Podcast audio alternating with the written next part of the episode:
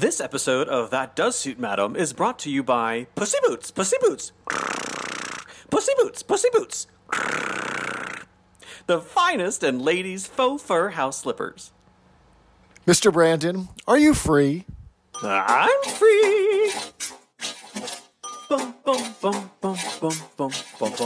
Floor, perfumery, stationery and lingerie, wigs and haberdashery, kitchen wearing furniture.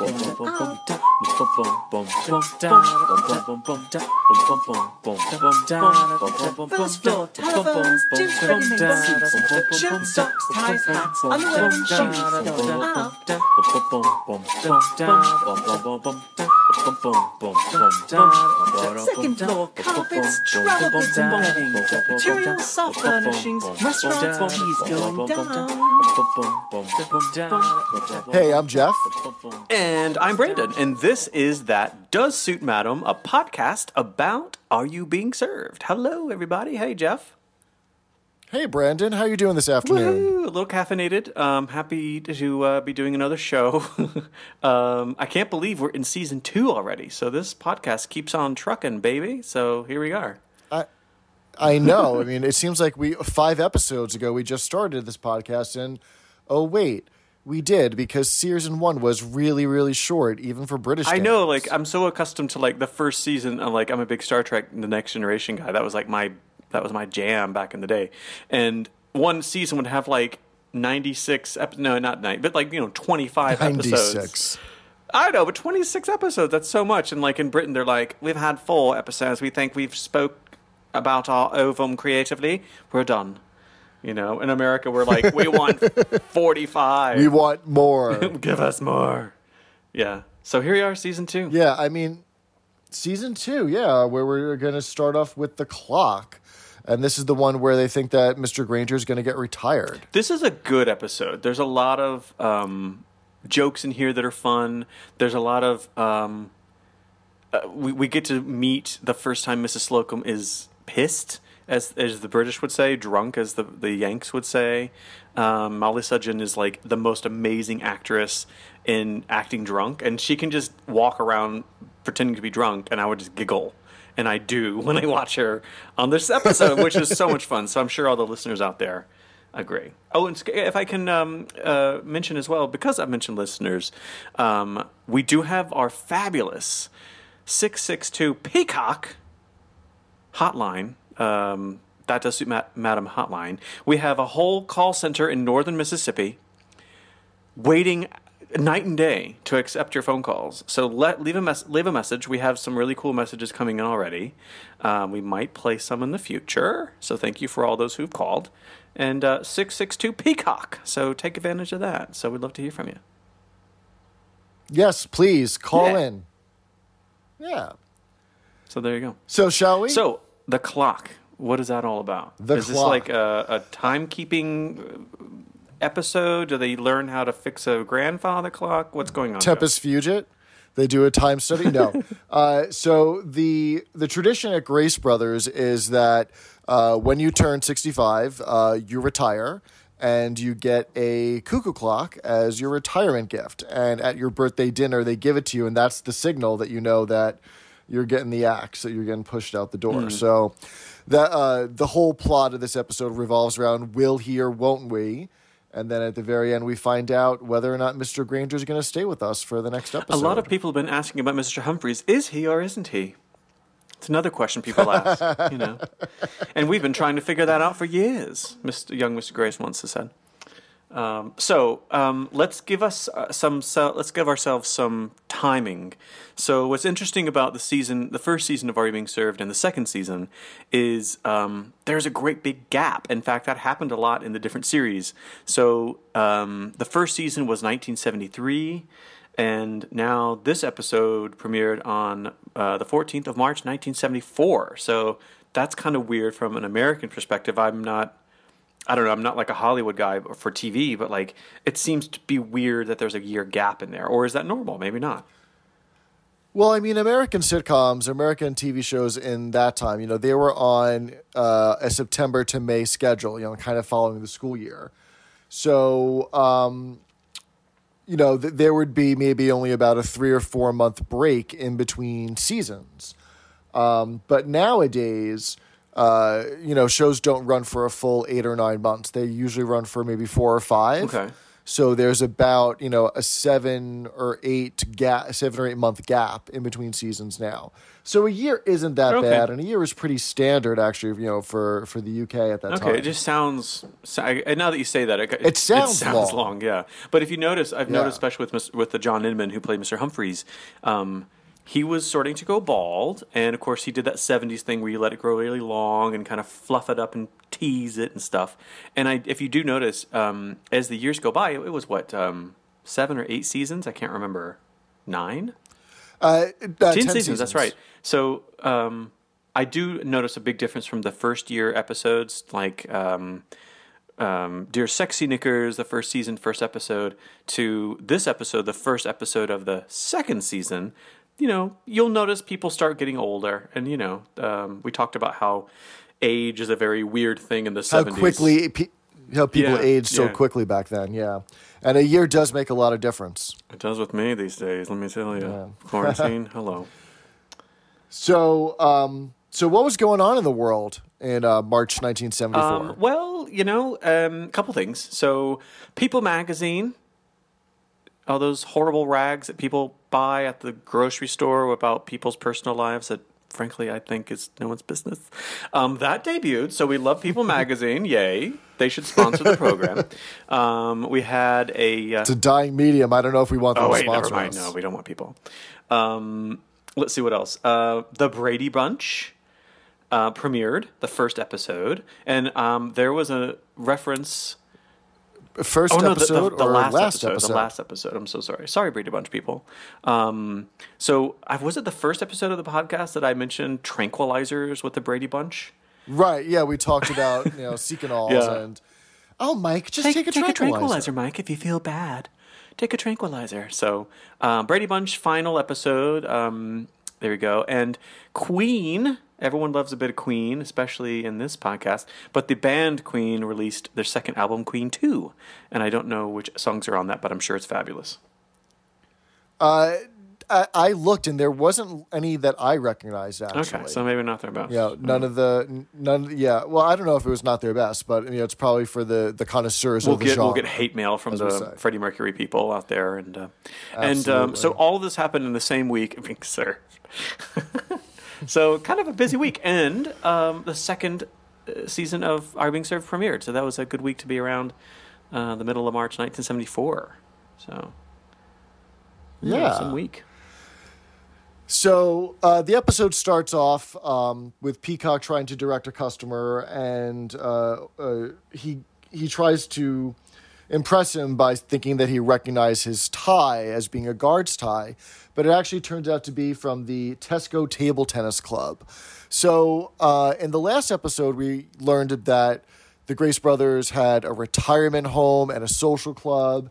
And now we find out that Tesco, which actually is a major supermarket chain, it's a real supermarket uh, in Britain, has their own table tennis club with their own ties. How absurd is that? So I was trying to. I watched the episode recently, and I was trying to think like, is this a British thing to have like tie patterns, like striped tie patterns, to indicate your social club? And I thought of Harry Potter because I think depending on like the home, like the Slytherin, blah blah blah. oh, that's Because I'm not a Harry Potter guy, Yeah. but like I know they have like like merch you can buy, which we need to set up. Um, that's a Sumata merch. Side note, later discussion. We have to do that.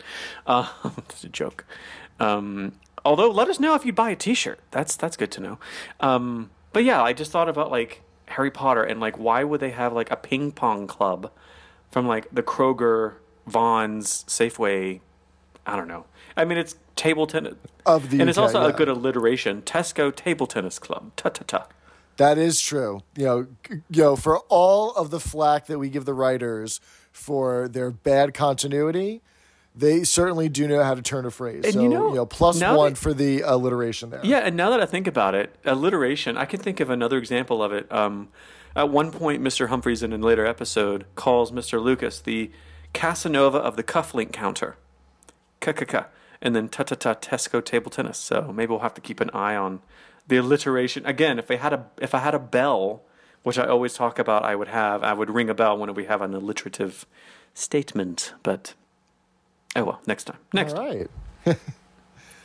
So um, Yeah. So um, he they they they're ending. They're trying to sell this guy on the jacket, and Mr. Humphrey says that it's made of pushcon, thirty five percent wool, thirty five percent pushcon. Uh, well, where's the other thirty percent? Well, there's a lot of air between the fibers Because it you know. breathes so well. waka waka. so Um, stupid. But pushcon pushcon is a, is a, is a made up fabric name, right? It's not a real Yeah. thing. They you know must have made it up to sound like Dacron or Rayon or any Well, of those. when all of your when all of your Um, wardrobe in the seventies came from a bottle of oil, you know they had to make Yeah, up basically a petroleum. fabric. Yeah. Yeah. uh, and so they, they talk about that, um, you know, they discovered it when they were building the Concorde. Oh, and I think it, you know, really interesting that that was the British point of reference in the 70s for space age technology. You know, like in the 50s and 60s in the States, we talked about putting a man on the moon. Uh, Totally. And then the 70s in Britain, you get, you know, the Concorde as their point of reference. And then what do we have today? Do we even have like a futuristic point of reference? Oh, because Um, I feel like in the 80s and the 90s, it was that Jetsons fantasy where everyone's talking about, I want a jetpack. And that's what people are complaining about, quote unquote, today, that they don't have a jetpack yet. Or maybe like But, I guess in the know- eighties and nineties, it was like uh, I remember like when we got our first home computer, it was like a big deal, and like we were an early adopter family, and like people didn't know how to use the computer, so that was a big deal. But now, like But but did, did people actually talk about the computer as a as a point of reference? Like if we can put a man on the moon, if we can build the Concorde, if we can whatever whatever. What is that point of reference yeah, no, today? I, it's a good question. I was just trying to think like historically, what was it in my lifetime? Um, uh, like a three D printer that you can make whatever you want. I don't know. I'm I'm trying to think like. I'm, I'm, I mean, I think I might guess that it might be the smartphone. Like, I think that, you know, if you think about like you have a computer yeah. in your pocket, you have a video camera in your pocket, all of these things that you needed to have a million different devices for that were huge. No, I like it. Know, maybe question. maybe that's our new uh, our new space yeah, age it's, it's not something that that exists in the future. It's something that we can look point to today that we have that we're so proud of. That like, look what the achievement we've accomplished. Like in the Concorde, uh, oh, they they developed what PushCon when they were making the Concorde. Um, I don't Yeah. know. It's kind of a good question. Um, podcasts. That's my answer. the podcast is the, The point of height of, reference. If- technology for our generation. If, we can put a man on the moon, if we can record a podcast about a sitcom that's 50 years old. Yes. Yeah. Okay. Feels yeah, about it's, the same. it's the same me. thing. Concorde, yeah. so there you go. Uh, so you know what else might be made out of PushCon is um, our sponsor, and I use that term closely, uh, loosely, excuse me, for this episode, uh, Pussy, Pussy Boots. boots, pussy boots. Uh, Miss, Mr. Mash brings over six pairs of pussy boots um, with the pointed display model that lights up, meows, and purrs. Uh, we get a little bit of a sight gag with the um, the model going haywire and its head exploding. and there's like pyrotechnics inside that box that had to go off and not set everyone on fire. Yeah, And you know there was a lot of like Um, flammable material and all of those outfits they wore, and lots of hairspray in that air. Hello, lacquer. boom. Just saying. Yeah. Yeah. No, that was the that was the first time there was um, a of display model in the pilot Beauty Bell bras, or the first Right. episode, which I'm which I'm one of those. And then yeah, this is the first of many fabulous point of the sale point of sale models, which sadly and hilariously never actually work correctly. And they always like they're on stage or on the floor just long enough to break down, and everyone laughs, and then they Right. take it away. So Right, and we we actually don't get Peacock saying "Take it away, take it away, Mash." Mr. Mash. Yeah. No, we don't get that this time. You know, that'll probably develop. They need to develop. You know, the uh, the, the script writers need to develop uh, using the physical, the the, the Yeah, and I also think getting that kind of. I think they get yet. better with it too because if you if you go and watch the episode, which of course you know we recommend everyone watch every episode, but um, it just feels like it's a little bit too long. You know, like the scene with the the Pussy Boots, the cat, and the, his tail winds up, and you know his eyes light up, which is kind of demonic. And you can tell that there's a recording of someone saying "Pussy Boots, Pussy Boots," and then purring.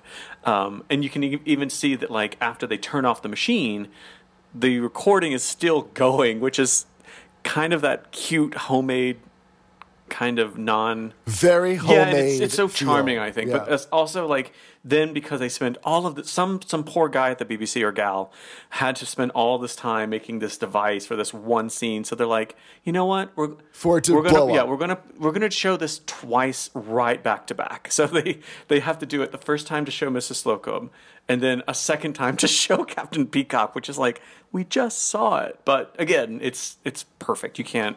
I, I'm not criticizing Are You Being Served. Don't worry, people. But Uh, oh, I'll, I'll criticize though. I don't think cop, I don't think cop. that it deserves it for th- for this Yeah. one, right? I, I they, they definitely have some bits that go on too long. Um, the one where they build the robot to give out the money, oh yeah. that one goes on way too long. And the other one where um, they build the robot that um, automatically i i the robot that takes its hat off and bows.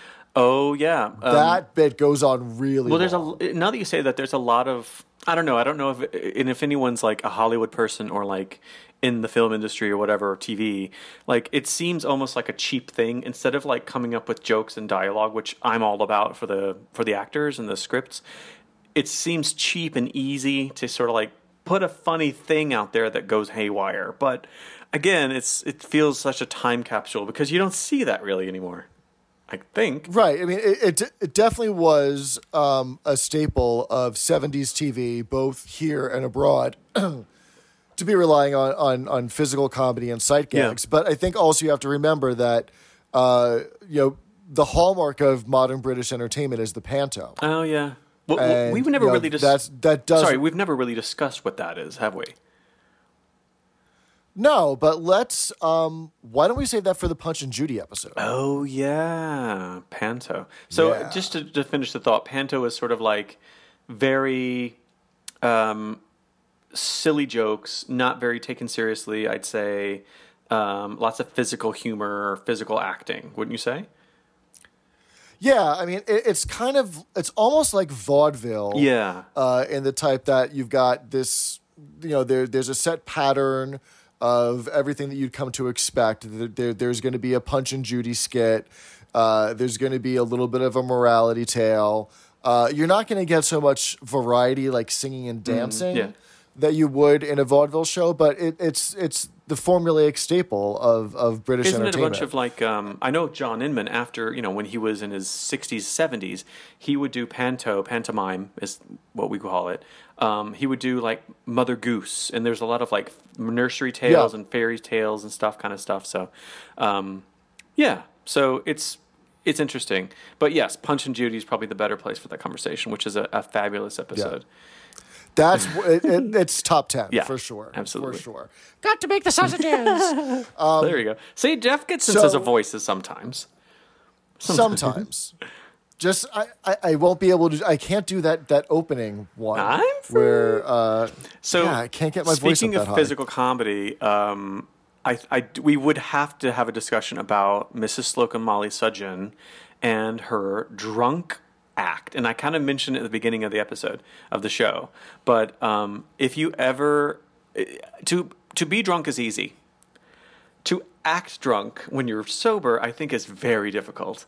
And I think Mrs. Slocombe character um, later on the episode, maybe I'm getting ahead of myself, but she can just she, at one point she stands up and she is like trying to make a speech, and I can just picture her standing up and her little eyes and just kind of wall. I like I know you can't see me, but I'm kind of like swaying back and forth as I say this. Um, so funny, and I just crack the hell up. Um, Yeah. she's amazing. Yeah, no, she's you know she is good at it, and she does get a lot of practice throughout the series because she does enjoy uh, wetting her whistle Mrs. with Axelby. Mrs. Axelby. And where exactly is that bar? Where exactly was that Oh, I pub? have no. Oh no! Well, when it gets mentioned, I'll do my research for the episode. Of course you will. Because we You'll haven't tell us the we haven't- haven't in met Spain Mrs. Axelby yet. where that uh, pub was on the Costa Blanca. the Costa, Costa Blanca. yeah. so So Mr. Granger goes to take his coffee break, and Peacock calls everyone around. They're discussing his birthday dinner for that evening. Oh, this is great. A little strange to me that they're um, that his birthday dinner is that evening, and they still haven't planned it yet. But whatever.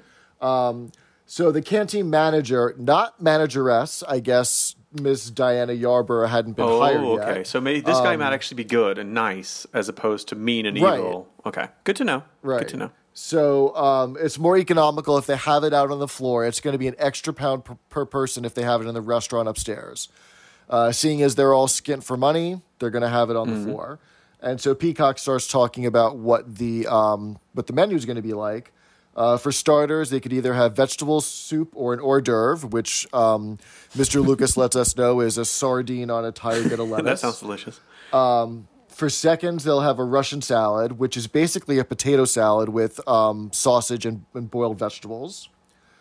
Um, and then the main course, which I shall bring up later, and uh, Slocombe gives a great uh, aside with "Won't we Oh, all?" because it'll be uh, such bad food that quality food get indigestion that and taste get it later. That's so gross. yeah.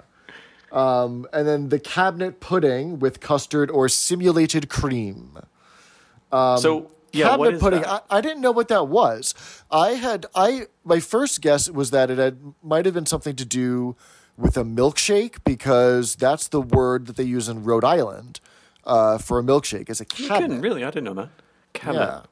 Yeah. Um, but it's not. It, it's a sponge cake with dried fruit. You know what? I just had a brainwave to quote Kath and Kim.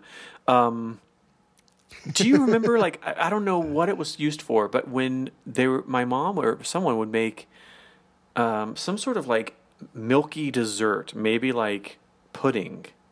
Was there a pudding company, kind of like Jello, but a different brand called Cabinet? Thinking about My-T-Fine. no, but called Cabinet. That might have been some. some strange Arkansas something from where you okay. are. Oh well, Yeah. it was. I thought I'd, I connected something, but it didn't.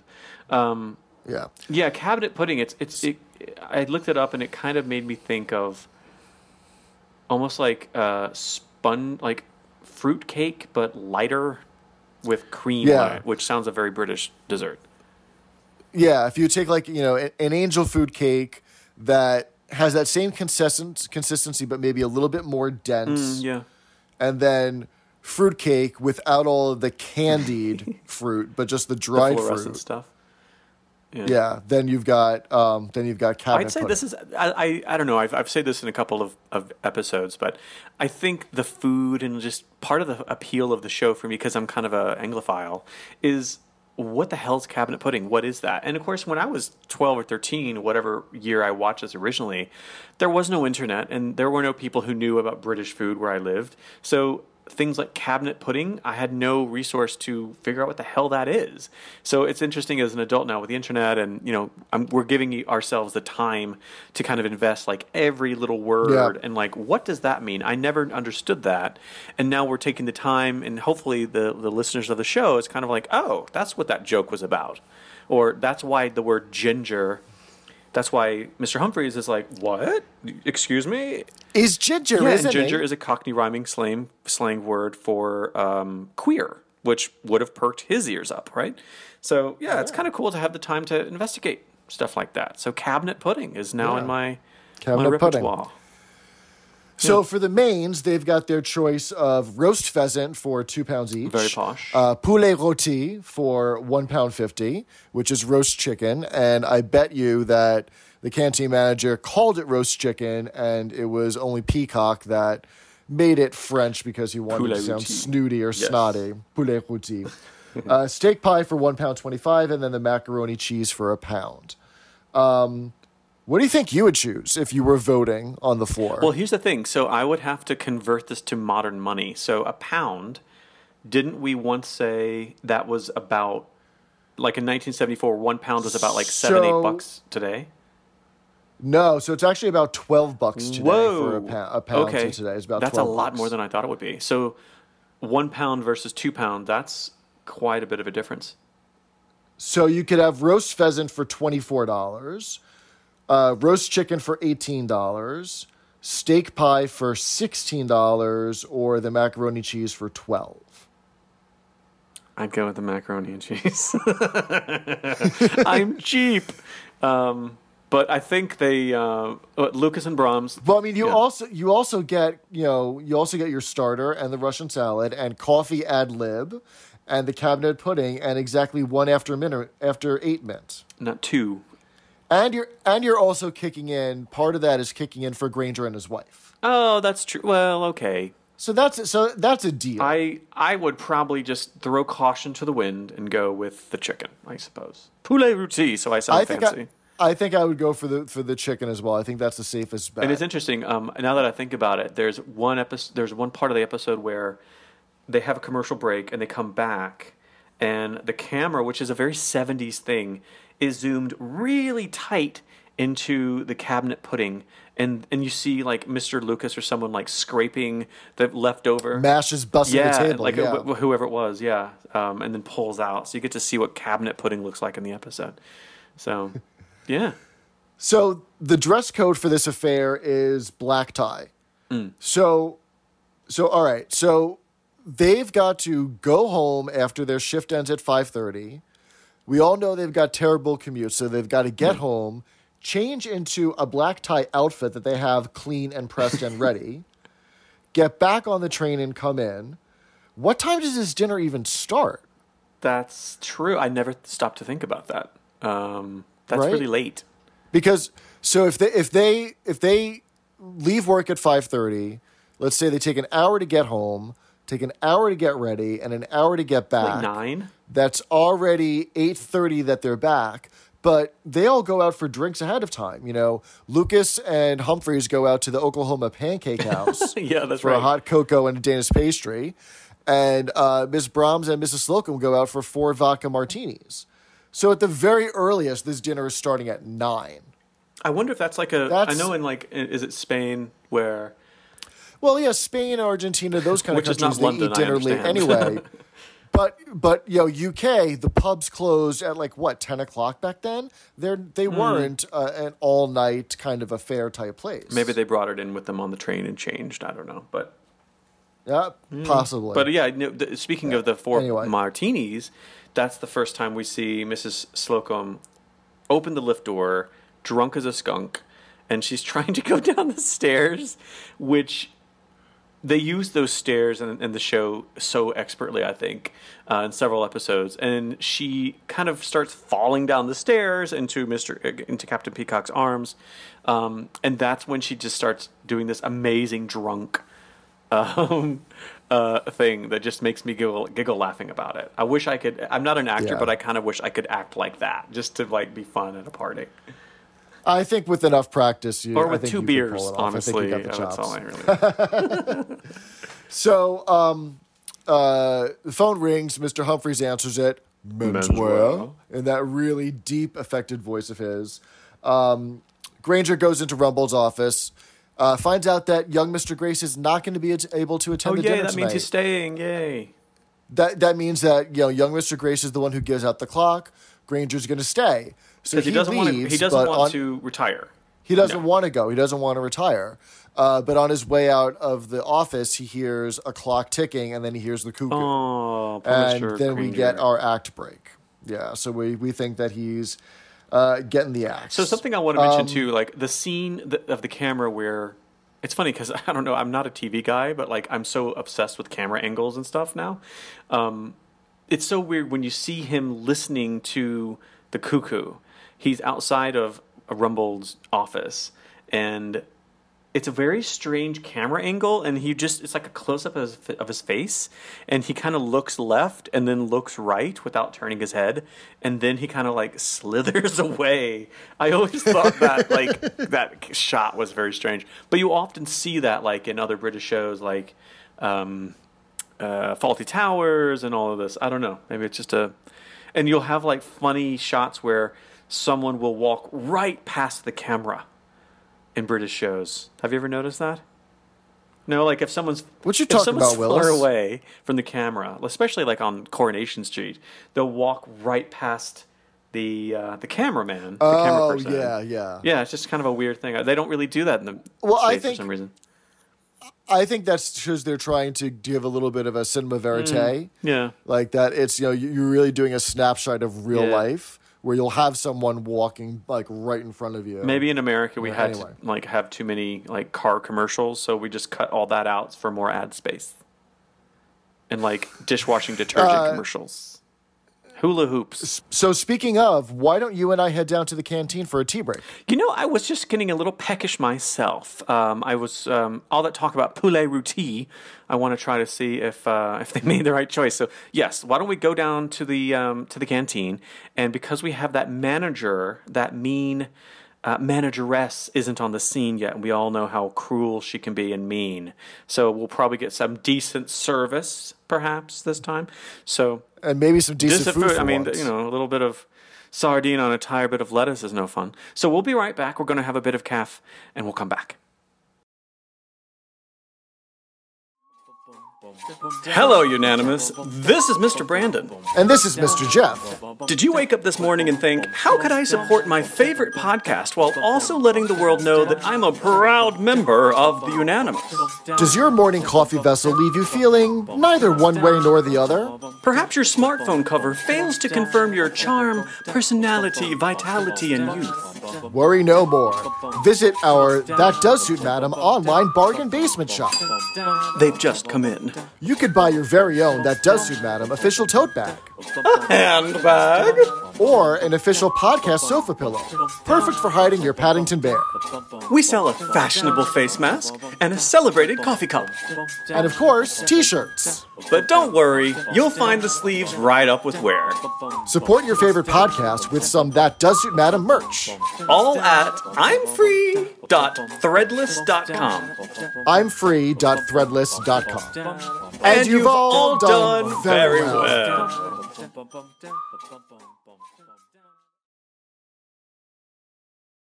You know, I think that steak pie was uh, a disaster. I think it was a mistake, and I really hope that I'm not going to be traveling on a non-corridor train tonight. Well, you know, my poulet rôti, um, there was something moving, and it wasn't my fork on that dish. So sadly, the canteen, the reputation stands. So we're back. Maybe, maybe the bit of le- maybe the bit of lettuce wasn't as tired. as It was it was been. very lively piece of lettuce, unfortunately. So uh, anyway, we're back. Um, uh, sorry for that. We're back, and everyone's uh, and everyone's back as well from changing into their black Oh, tie. yes. Uh, and they're starting to arrive at the dinner, and Mr. Mash is announcing them all.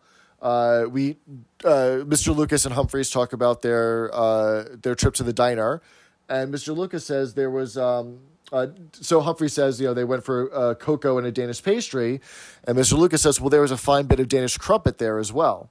Uh, so crumpet is another bit of Cockney rhyming slang. really, I didn't know that. Uh, yeah, so crumpet rhymes with strumpet, Mm-hmm.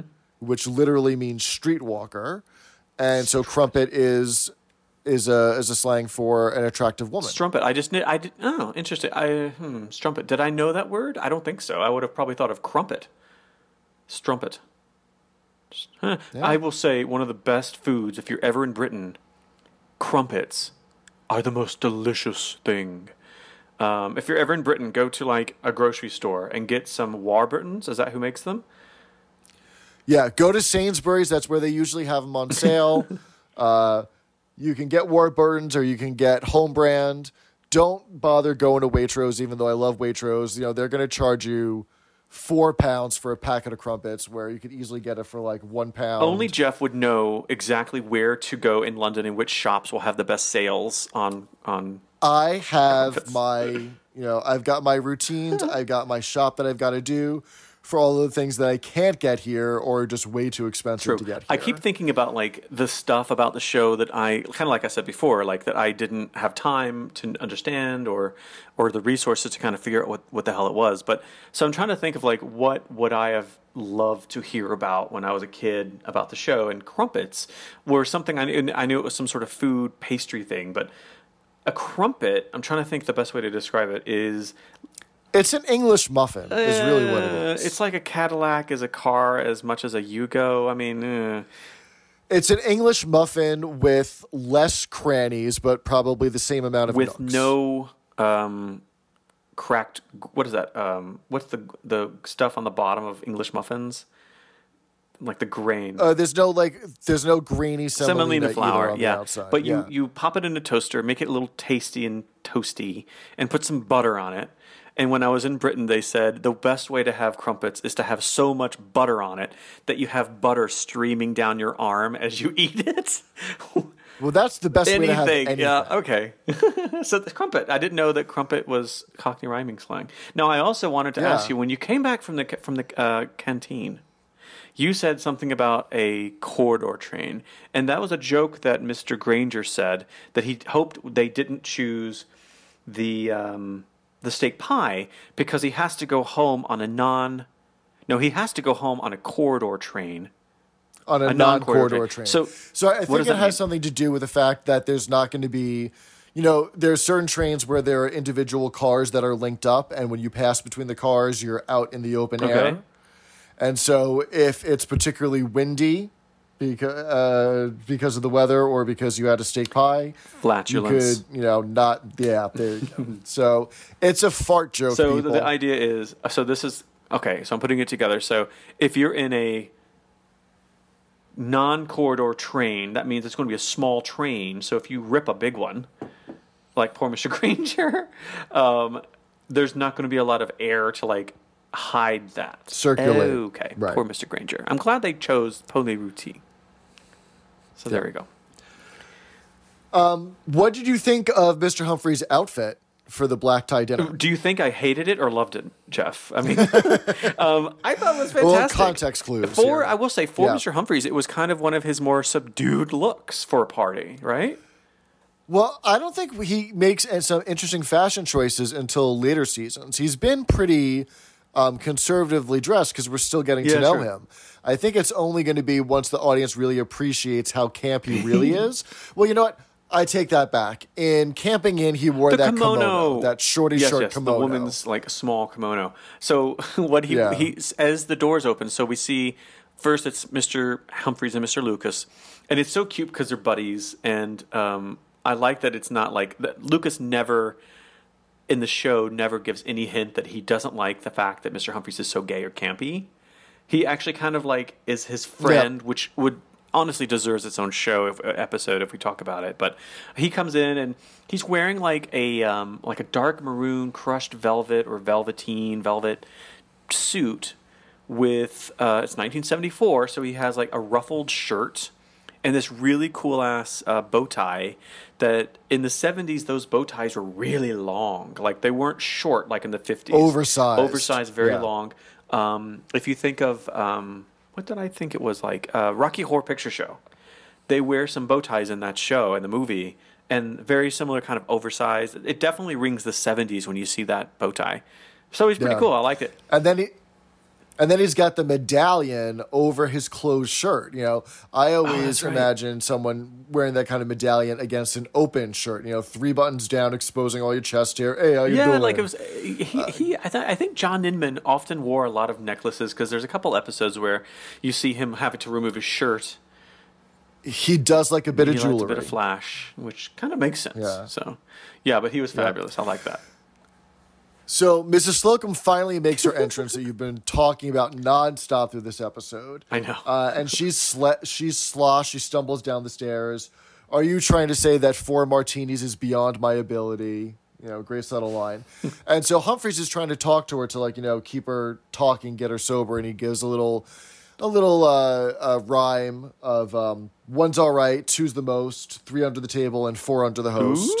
Except that Mr. Rumbold is the host, so that kind of sobers Mrs. Slocombe up quickly. What's really cute too, uh, I, not for right, long. I though. remember. Of course, she continues to drink. Um, but at one point, I don't know who it was. Was it? Um, oh, it was Mister. Um, oh, the manager. Uh, Mr. Rumbold. Rumbold.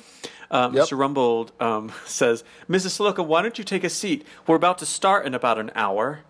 because she was so drunk, she's like, No, "Why that- don't you just sit down, dear, Peacock. and sober up?" You need an hour to sober up. Yeah. Yeah. Yeah. So they get they they get on with the dinner. Um, uh, the the Grangers arrive, uh, and Mrs. Granger looks far too young to be married to a sixty five year old. I mean, I know that people aged quickly, and it was very common to have a little bit of an age difference back then. But she looks like she's clearly She could be forty. Yeah, and. She could and the actor who played Mr. Um, Mr. Granger, he was supposed, he's playing sixty five. He doesn't look sixty five. I know it was the seventies. No, he looks 80 Yeah, he looks he looks quite old. But um, Yeah. So let's see what what happens. Um, everything. So we yeah. so we get the act break, and when we come back, Mash is busting the tables, and they're all dancing. So they've already had Yeah. their dinner. Um, Mrs. Slocombe is drunk and just falling all over Peacock. She can't keep anything. And so Mr. Rumbold remarks, uh, Mr. Humphries, we appear to be the only ones not dancing. And so Humphries shoots back, all right, but only if you promise not to leave. and then we get Rumbold take his glasses off and have that Oh, I don't know what that means. yeah. yeah. And then So, Mr. Humphries dances with the um, mannequin. Sadly, the a- mannequin, a, yeah, a lady mannequin. Because a, a male Yeah. mannequin would have just been too much. Yeah. So uh, it's time to give the speeches. We learned a little bit earlier that Granger is getting the axe, and it's up to Rumbold to um, give the speech because young Mr. Grace is home with the cold. So he asked Mr. Mash, um, "My compliments to the trio. Would you mind asking them to take an interval?" Oh, so because they had So a live Mash band runs- playing the music and stuff. Yeah. Right. Uh, Mash runs over and goes, "Oi, Jug Ears says belt up for five minutes." Those poor ladies. hysterical. I mean, anytime, anytime they call him Jug Ears, either behind his back or to his face, um, I think Poor it's Jug hysterical. Um, yeah, and it was really sweet because um, at one point, This is kind of Mollie Sugden's episode. I think. Um, I know I'm going, I'm gushing about her, but um, at one point, um, Mr. Rumbold says, "Mr. Rumbold." I always like to roll that R. Mr. Rumbold um, says, "Speech, speech," and then. She, She gets up. gets up, She stands up, make one. thinking that it's, they're asking her to give a speech. So she stands up with her martini, with her champagne glass, and says, Tin and champagne. says, "Ladies and gentlemen," and then I just start laughing. And then, of course, And someone like they pulls send her down. Yeah. And what are they drinking? None Yeah. other than the Grace Brothers' finest tinned Japanese, Tinned Japanese champagne. champagne. And I, I what I want to do is I want to zoom in on the image of the tin of the the the tin can label and recreate it for posterity and post it on our Facebook page. So That's going to be part of our merch, yeah, oh, that's right? a good We'll start- idea. We'll start selling. You know, we could do. We could do hydro flasks, Of course. with the tin J- Japanese champagne. It would um, look like a tin of it. champagne.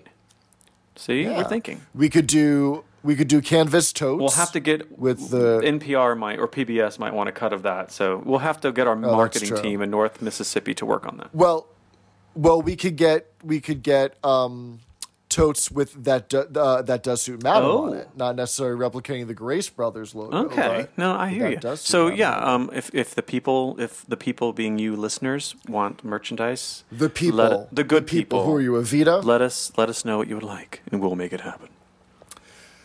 So um, Peacock starts to make a speech, and he's recounting um, all of Granger's years in haberdashery and stationery and bathroom furniture and gentlemen's shoes. By the way, jumping in, Uh, what what the hell is bathroom furniture? Is that like a toilet I'm and getting- sink? no, I'm guessing like um, hamper, a- an etagere, like a shelf. I always wonder, like, why do they need a I- whole? I don't think it's. that. Well, that's probably also where they sell like towels and your toothbrush holder and curtain rod and things like that. I don't think they're actually selling like um, plumbing. I've always just wondered that. Yeah, I just googled it, and there's Yeah. like mirrors and like shelves. Must be Right. a UK thing. I don't know. Yeah. It has probably something to do with the fact that they have the separate cold and hot taps. yeah. So um, he's talking, Peacock's talking about how Mr. Granger's going to have all this free time out in the open. And Mr. Lucas says it's a pity he lives in a flat in Eltham. So, uh, being the geography slash London nerd that I am, like, well, where is Eltham and how far would Granger have to have gone in actually to get home and back in Of time? for course you did. Jeff. I love it. So it turns out it is within this. It's, it is within London uh, limits. It's in the borough of Greenwich, so it's South Thames, London, okay. south of the so river. that's not too far.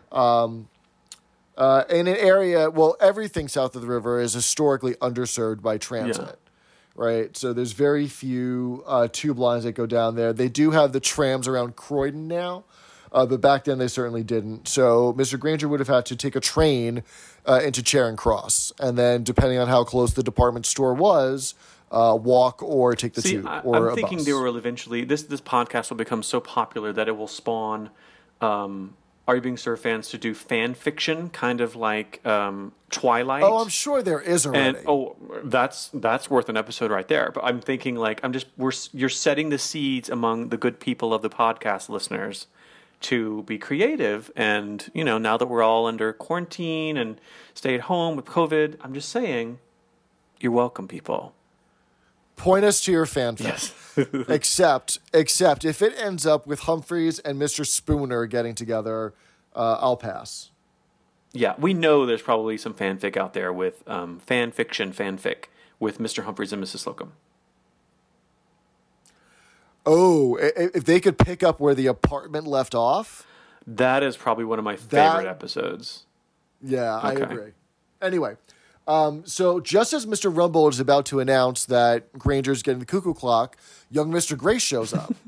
uh, and so um, Rumbold invites him over to the table. And he, they didn't and expect him because he had a cold, right? So he's un, un, He had a cold, Yeah. right? So he's unexpected.